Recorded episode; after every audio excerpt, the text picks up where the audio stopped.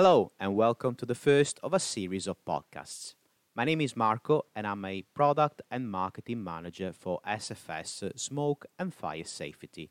We are part of Exyte Hargreaves. We offer our expertise from design to commissioning of fire and smoke control systems. We are interested in supporting the industry, and through the experts we work on a daily basis, we want to get and share different perspectives, uh, insights, and provide an understanding of what's happening in our fast paced changing industry. This podcast is focused on listening to the expert opinion, and we will be impartial. We would like to be your focal point of knowledge, so if you have any questions for fire and smoke uh, safety, just get in touch with us. Can I now ask you, Paul, to introduce uh, yourself? Hi, yes, I'm Paul, and thank you very much for asking me to chat today. Um, I've had a long career in design, development, testing, and application of fire resisting smoke control products, uh, and this is supplemented by an understanding of ventilation and smoke control, having also worked with building construction in these areas for a long time. Uh, I'm also fully aware of the strong commercial requirements of working in manufacturing and contracting companies at a senior level, providing such products and systems to a competitive marketplace. I'm a chartered mechanical engineer. I've been active in standards development, bringing wide experience to both BSI and CEN committees as a chairman and also as a member. More recently, I've been providing consultancy services for fire dampers, smoke control dampers, and smoke control systems. And also with two other colleagues, uh, we're about to offer a series of CPD style training on smoke control systems. I've also published a book entitled Smoke Control Dampers, which provides further information about them and their requirements in smoke control systems. And that's available through Amazon. Thanks, Paul. So, I have a question for you. That's the first one. What would you say is the most common uh, assumption made uh, when uh, designers and clients are selecting uh, smoke control dampers? I think that the the most uh, difficult thing that they uh, have to come to terms with first off is the fact that they don't understand the difference between fire dampers and smoke control dampers. And this has mainly been caused by the use of the phrase fire and smoke dampers. And this uh, was a, a, a, name that's grown into the industry and started probably back in the late 80s, early 90s, uh, last century. And it means that it's got into common parlance. But what we've got um, since uh, the late noughties is that we have two separate products, fire dampers and smoke control dampers. And what we commonly call fire and smoke dampers are actually um, fire dampers with a, a, leakage classification. So they're there to prevent the movement of smoke, not to control smoke. So what uh, we're trying to do at the moment as an industry is get to people to understand that there are essentially three products. FDs, which are a fire damper, which would be a curtain type damper, motorized fire dampers with an ES classification, which in uh, used uh, uh, is method four in ADB, uh, and that is for use of sleeping risk areas and to protect the scare routes. And the third product is a smoke control damper, which is required for use in smoke control systems of all, all types. Uh, and that would also have an ES or an ES 1000 classification to make the fire testing equivalent with a fire damper. Do you reckon it's quite difficult to to educate the industry and make people understanding there are three different products at this moment in time? Yes, but it but it is as simple as that. There are just three products: FDs, MFDs, and SCDs. Thank you. My second question for today would be about test and product standards with regards to smoke control dampers. So, what would you say are which are the correct test and product standards for designers, clients, uh, users uh, when they are selecting these kind of dampers? Okay, so it's quite clear for um, smoke control dampers, and they have their own set of standards. And if we start with the uh, test standard, that test standard is EN 1366 Part 10. And that allows you to do two different types of tests depending on the application of the smoke control damper. One is a duct mounted test. So if, for instance, you were um, designing a basement, you would be having duct work associated with your dampers. So they would have a, a, a test uh, associated with ductwork. Uh, and then if you're doing what we would commonly call an above ground system in an apartment block, then these would be wall mounted um, smoke control dampers.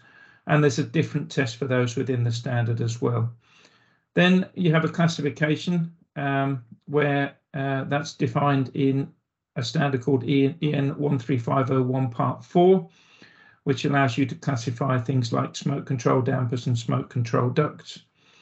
And then finally, for the manufacturers, uh, there's a product standard called EN 12101 Part 8.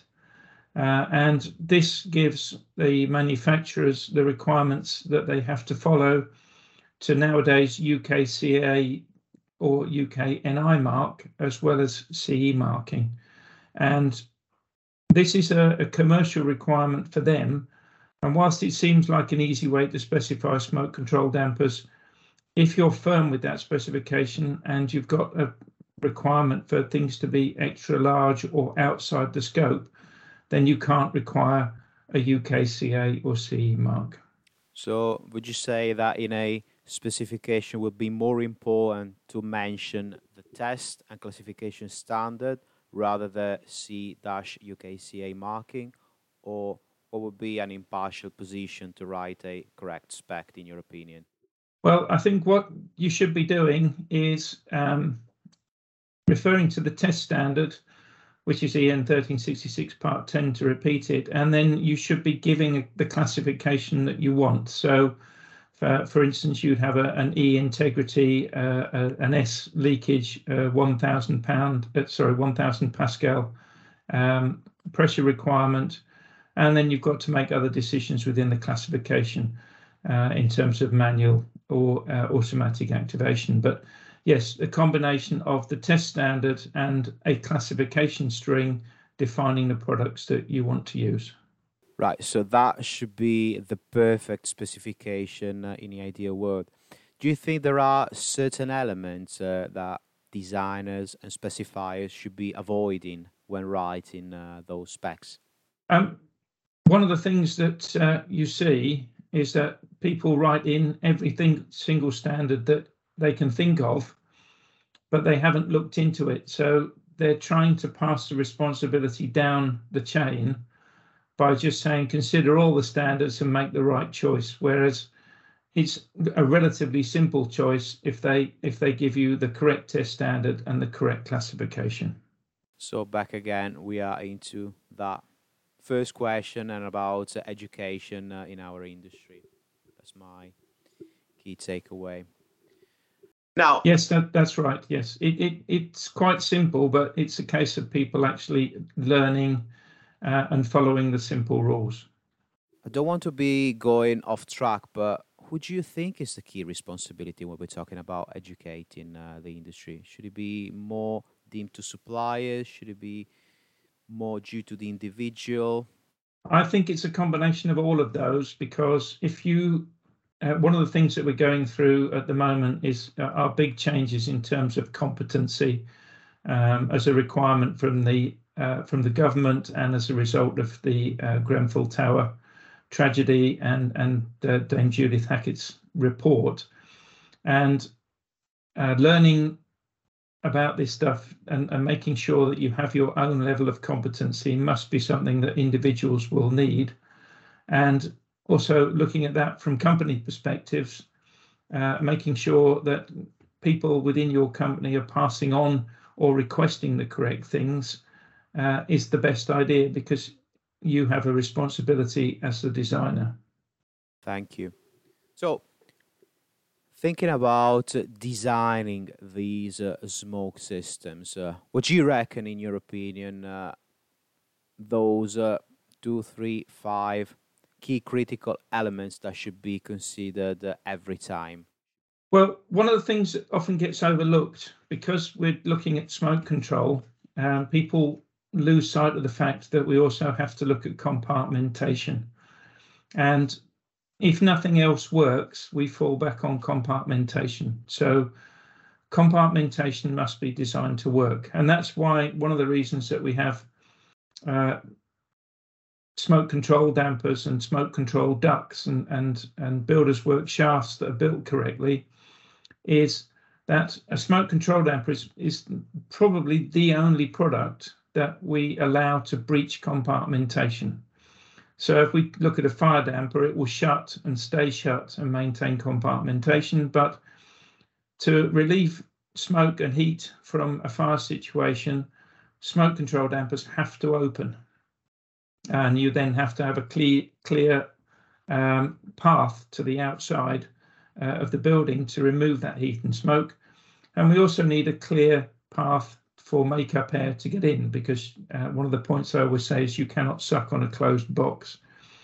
So selecting the smoke control damper um, correctly, because if we're looking at a an above ground apartment system, the only damper that will be open will be the one on the fire floor to allow the smoke to escape. Uh, and all the other ones will be staying shut to maintain the compartmentation of the shaft that goes to the building. And it's a similar thing with uh, the smoke control ductwork in a basement uh, and the supply ductwork as well. We need the dampers to be open to provide the paths, but we need them to be closed to protect the compartmentation into the other areas and zones. And do you think there are other key critical elements when we are choosing uh, smoke and fire dampers we should be considering? Um, well, this this is this is the problem, uh, and this is this is the other issue with regard to specifications. Um, don't don't use the term fire and smoke damper, and don't think by swapping it round and calling it a smoke and fire damper it does something different. Um, we must be selecting smoke control dampers because they're tested to maintain closure and compartmentation, but they're also tested to maintain opening to allow and keep that path for extract and supply clear. No, that's great.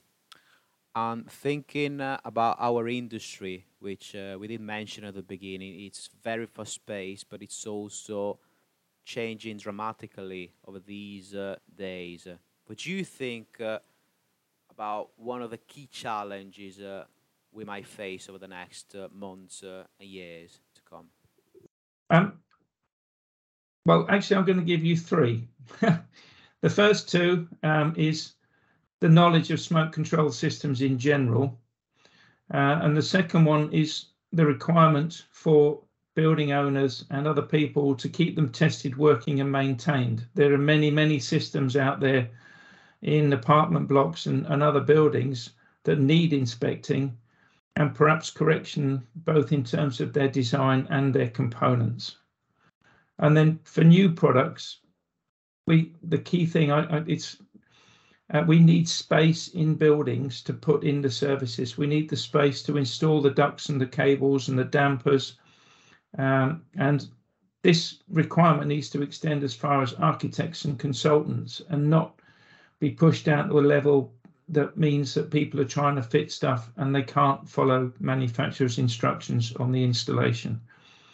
Um, and that's going to change as well because of the proposed gateway system, certainly for high, high risk buildings, at least, and probably it should be best for others, that a RIBA stage four, um, there's going to be the requirement for a solid design, not things that are left open to be decided and squeezed in at the last minute.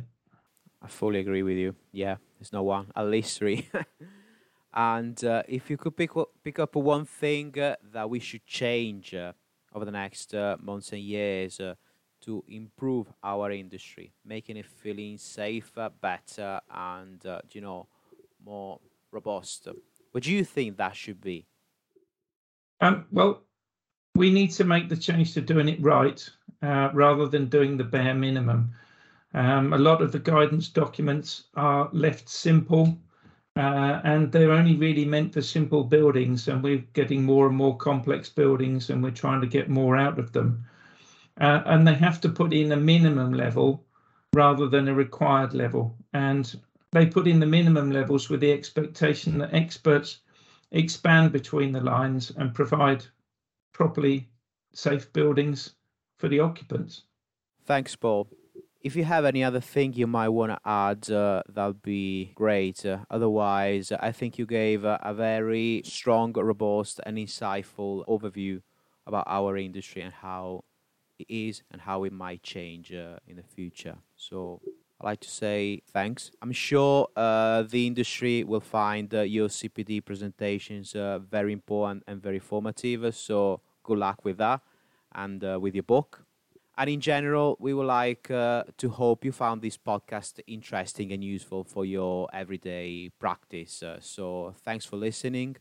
This will be posted on our LinkedIn page, so SFS Smoke and Fire Safety, on our website and other uh, social media. More podcasts uh, talking about different topics will be coming over the next uh, months. So thanks for the attention from uh, Paul Marco, and SFS Smoke Fire Safety.